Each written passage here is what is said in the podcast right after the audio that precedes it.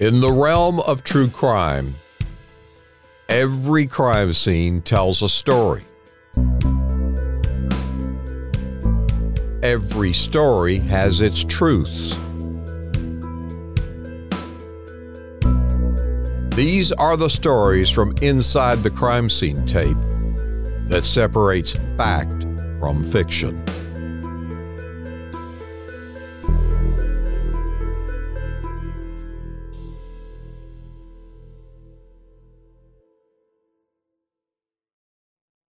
It's an epidemic. These cell phones inside were were a huge threat to the security of the institution, and they were constantly looking for them all over the United States, not just in Texas. And they can call a victim even or run a criminal enterprise from inside.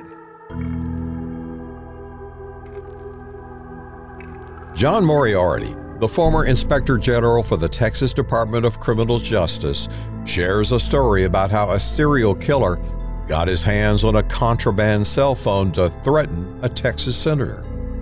A recent seizure at the maximum security Polunsky prison unit in Texas underscores the problem. Officers confiscated 30 Samsung Galaxy cell phones and chargers hidden inside a long, hollowed out wood beam. It arrived in a load of wood shipped from a Home Depot in Houston to be donated to the prison's craft shop. The Office of Inspector General arrested a couple who paid for the shipment. The investigation continues. The Polunsky unit also houses Texas death row inmates. It was here in 2008 that one of those inmates set off a political firestorm by using a smuggled cell phone to threaten a Texas lawmaker.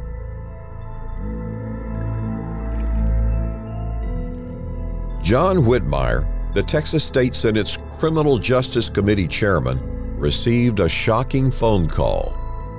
I know your daughter's names, man warned. I know how old they are. I know where they live. Then, in a chilling tone, the caller revealed the young women's names, ages, and addresses. Senator Whitmire said the call scared the hell out of him, and it should have. Richard Tabler, a wild eyed serial killer nicknamed Blue, made the threatening phone call from inside Texas Death Row at the Polunsky unit, an hour's drive north of Houston. Tabler, a serial killer, had been convicted of capital murder in the 2004 Thanksgiving holiday weekend killings of two men and two teenage girls in Killeen, the home of Fort Hood. His accomplice was a soldier from the base who videotaped the murders. More on that later in this episode. John Moriarty, who was then the Inspector General, investigated the threats. You may recall from our earlier episodes that Moriarty was the undercover agent who played a key role in the capture of serial killer Kenneth McDuff. Tabler was as cold blooded as McDuff and bizarre.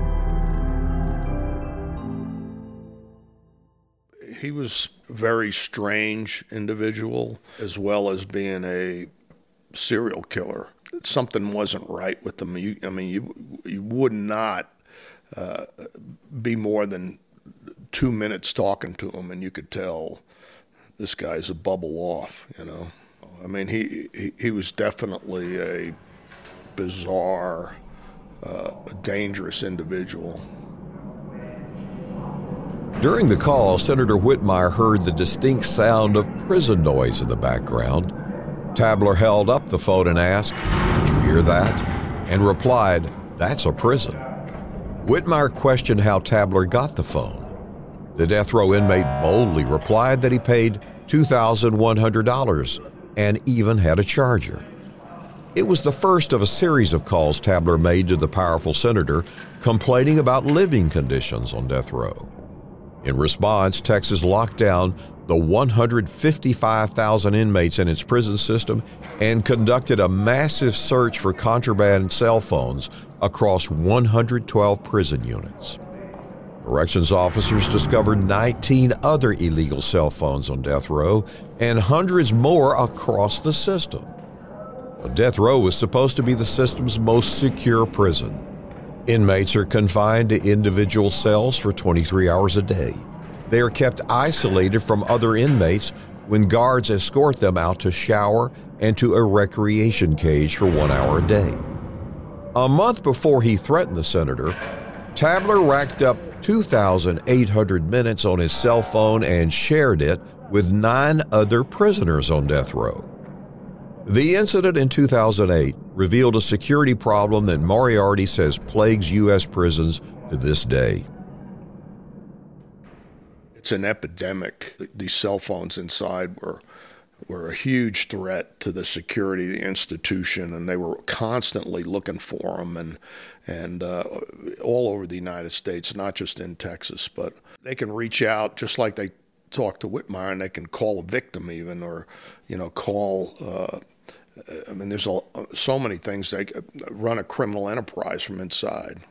Well, I even heard of cases where drones were dropping cell phones in prison. Many, many of those cases, or even you know drones and that that when when that technology came about with the with the release uh, buttons where you could drop and release, and that was definitely another. Another big problem for the security of these institutions with contraband being dropped in, and and um, uh, you know we've caught uh, other gang members that were using these drones to, to drop in mainly narcotics. They had a case at Darrington where one of them crashed and they got the drone. And in some of the facilities, people would uh, park nearby and then walk into near the perimeter fences of the prison and, and throw contraband over. I know there were cases out of the Beeville area where they uh, they caught three uh, Tango Blast members leaving the scene after a drop who were out of Houston. I mean, any way that you can imagine contraband being smuggled in, they smuggled it in.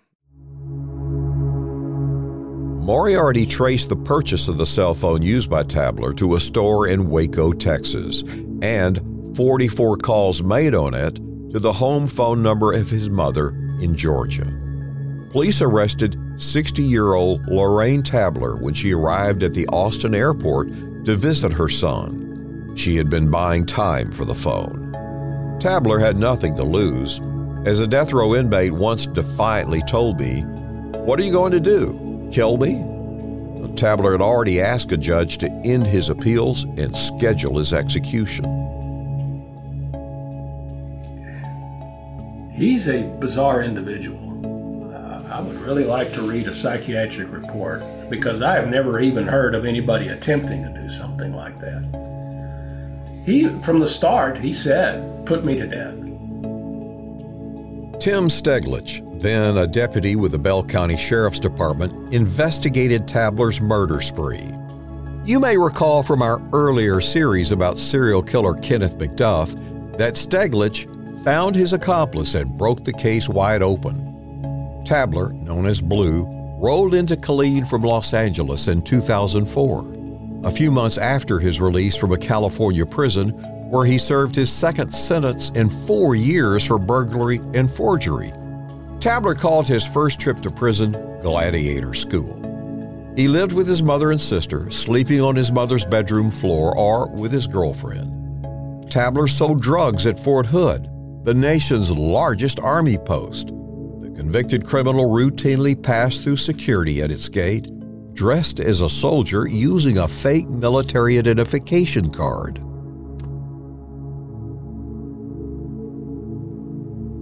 I think he liked playing roles, and so he used that military ruse as kind of a rush, mm-hmm. you know, going on and off base, which I can't tell you how many heads rolled over that.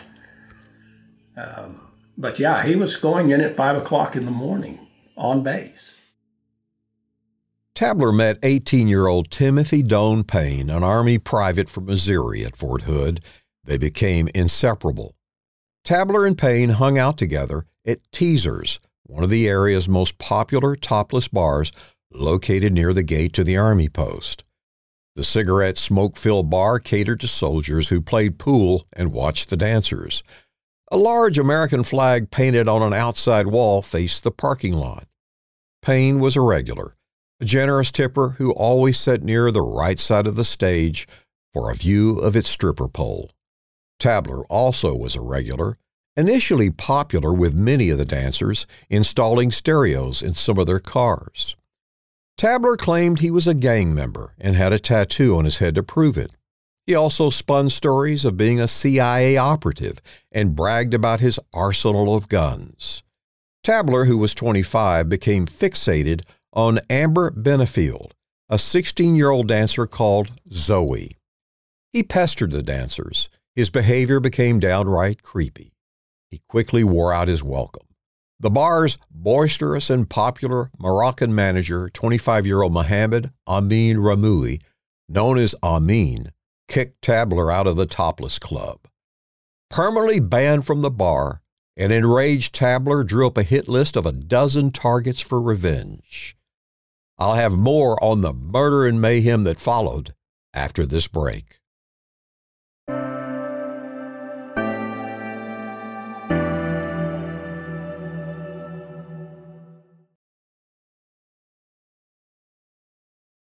I'll be back after this break. Hello, this is Robert, and I want to ask a small favor. Will you please tell your friends who love true crime to follow the True Crime Reporter podcast? As you know, it's one of the few podcasts where you can hear raw, unfiltered accounts from law enforcement experts, victims, and even convicted criminals.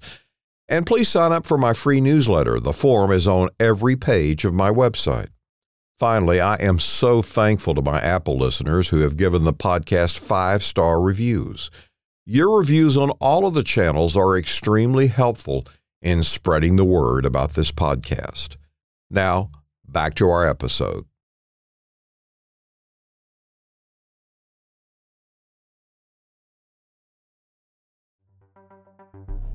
Richard Tabler launched his plot for revenge the day after Thanksgiving of 2004. He was gunning for Amin, the manager who kicked him out of the Teasers topless bar. Permanently banned and with a bruised ego, Tabler decided to get back at the manager and the dancers who had made fun of him. He lured Amin and his 28 year old friend Haitham Frank Zaid, a used car dealer facing assault charges, with the prospect of buying stolen stereo equipment for $1,500. Tabler had set up a drug buy earlier for $500 in X pills and $500 in cocaine, and he owed the dealer cash. He told his accomplice, Timothy Payne, the Army private, that he had no intention of selling anything. He was going to rob Amin and shoot him if he did not give up the cash. Tabler and Payne drove a borrowed pickup truck to the parking lot of an electric company located just outside the Killeen city limits. At 2:30 a.m., Amin rolled in with Zaid behind the wheel of their car. Tabler walked up to the driver's side window, started talking, and demanded to see the money. When Zaid refused, Tabler shot him in the head and put a round into Amin sitting beside him in the front passenger seat. Tabler yelled at Payne to open the passenger car door. He told Payne to search Amin's pocket for money while he looked in Zaid's pockets. During the search, Amin's head fell over on the sleeve of Payne's arm. It spooked him, and he urged Tabler to leave. Tabler was having none of that. He went to the passenger side and pulled Amin to the ground. Payne flipped the body onto its back so Tabler could search its pockets. Then Tabler told Payne to cut the seatbelt off the driver, Zaid. Payne started to freak out. Tabler told his accomplice to watch for cars. He pulled Zaid out of the vehicle and looked inside for money. None was to be found.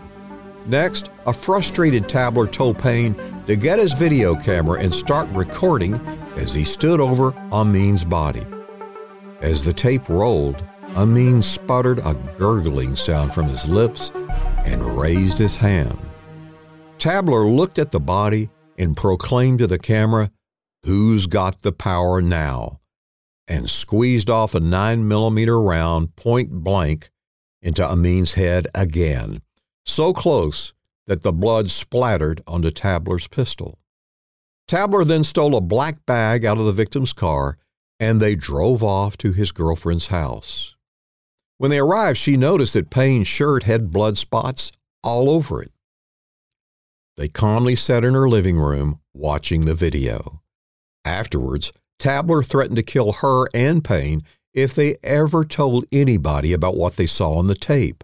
The next day, they burned the tape and tried to wash evidence off the pickup truck. Tim Steglich soon learned from the Killeen police that a man called Blue was a possible suspect.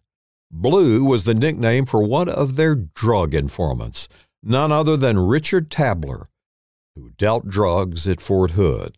Steglich started digging into Tabler's criminal history.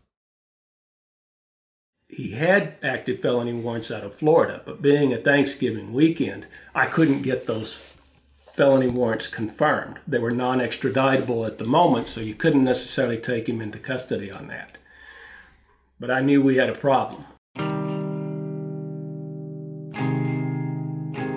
Without evidence that Tabler was involved in the murders, there was no probable cause to get an arrest warrant, and time passed. Meanwhile, Tabler hatched a new murder plot, and Payne went along with it. Tabler suspected that two of the topless dancers at Teasers were spreading stories that he killed their manager. Two days after the Thanksgiving murders, Tabler and Payne lured the dancers to a remote state park with a promise to sell them cocaine. They were on their way to dance at a topless bar in Austin, driving a Jeep owned by a boyfriend. Tabler murdered 18 year old Tiffany Lorraine Dotson, a pretty blonde dancer from California, and a fellow dancer he had fixated on, 16 year old Amanda Benefield, a green eyed, red haired runaway from Louisiana called Zoe. After the murders, Tabler lost it when he heard that Steglich was on his trail.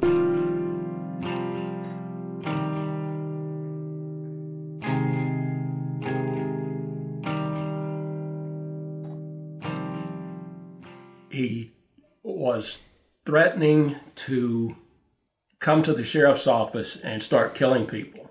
And he made a specific request to talk to me. So we had to station armed people throughout the, the sheriff's office because at that time it wasn't that secure. It, the, the doors were open at the front. Do you think he's coming there to kill you? No, I think he truly wanted to talk to me. So I instructed the dispatchers. I said, when he calls again, he's got to be able to say something that will definitively put him on the scene. And at one point, he called back and he said, Yeah, there was a cigar there, which was not in any of the media outlets. I said, That's him. Once inside the interrogation room with Steglich, Tabler confessed. He thought all four murders were justified. I guess about eight hours into the into the interviews, Tabler puts up a timeout sign. I'm standing right next to him and violating his space. He's getting nervous and he says, "Timeout." I shot him. And so I said, Okay. And so we reminded him of his rights again. We had been in there so long, sometimes you run into a problem with that. So I reminded him his rights again. He says, No, I don't want a lawyer.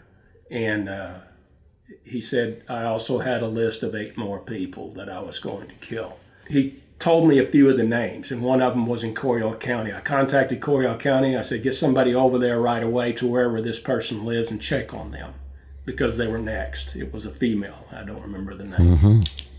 And so they checked and they said everything's fine. You thought he might already. I thought he might, might, have already, uh, but he said there were eight more that he was going to take out. Timothy Payne received a life sentence for his role in killing the strip club manager and his friend. Now 37, he will become eligible for parole in 2044. Tabler, now 44, was convicted of capital murder and was sentenced to death in March 2007. He had these parting words for Steglich. I saw him when I had gone back into the jail for something and they were moving him. And Tabler yells at me, Hey, Steglich, no hard feelings. And I just shook my head. I said, How in the world can you say something like that? But I didn't say anything. As I explained at the beginning of this episode, four months after arriving on death row, Tabler used a contraband cell phone to threaten Senator Whitmire. But it didn't end there.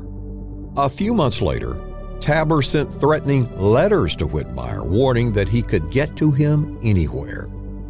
A 51 year old Methodist chaplain admitted to smuggling Tabler's letters out of the prison during a two month period. He was supposed to be ministering to the prison's 2,900 convicts, including 328 men on death row. Tabler agreed to do an interview with me, but was forbidden to meet because of his disciplinary problems. Now 44, Tabler replied in a typewritten letter to me stating that he is working on a faith based book for teens, stating, The young man that did this horrible crime back in 2004 is not the same man that you want to interview here at the Polunsky Unit's death row. I just made a mistake in poor judgment, and there is not a day that goes by that I don't beat myself up over it and wish that there was a rewind button so I could return to that night and walk away or be like Jesus and raise the dead, but I cannot.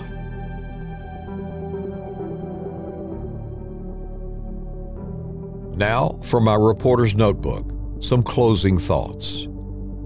It's impossible to know a man's heart and if he has truly repented. But there's an old saying that Jesus Christ must certainly live in the penitentiary because everybody finds him when they get there.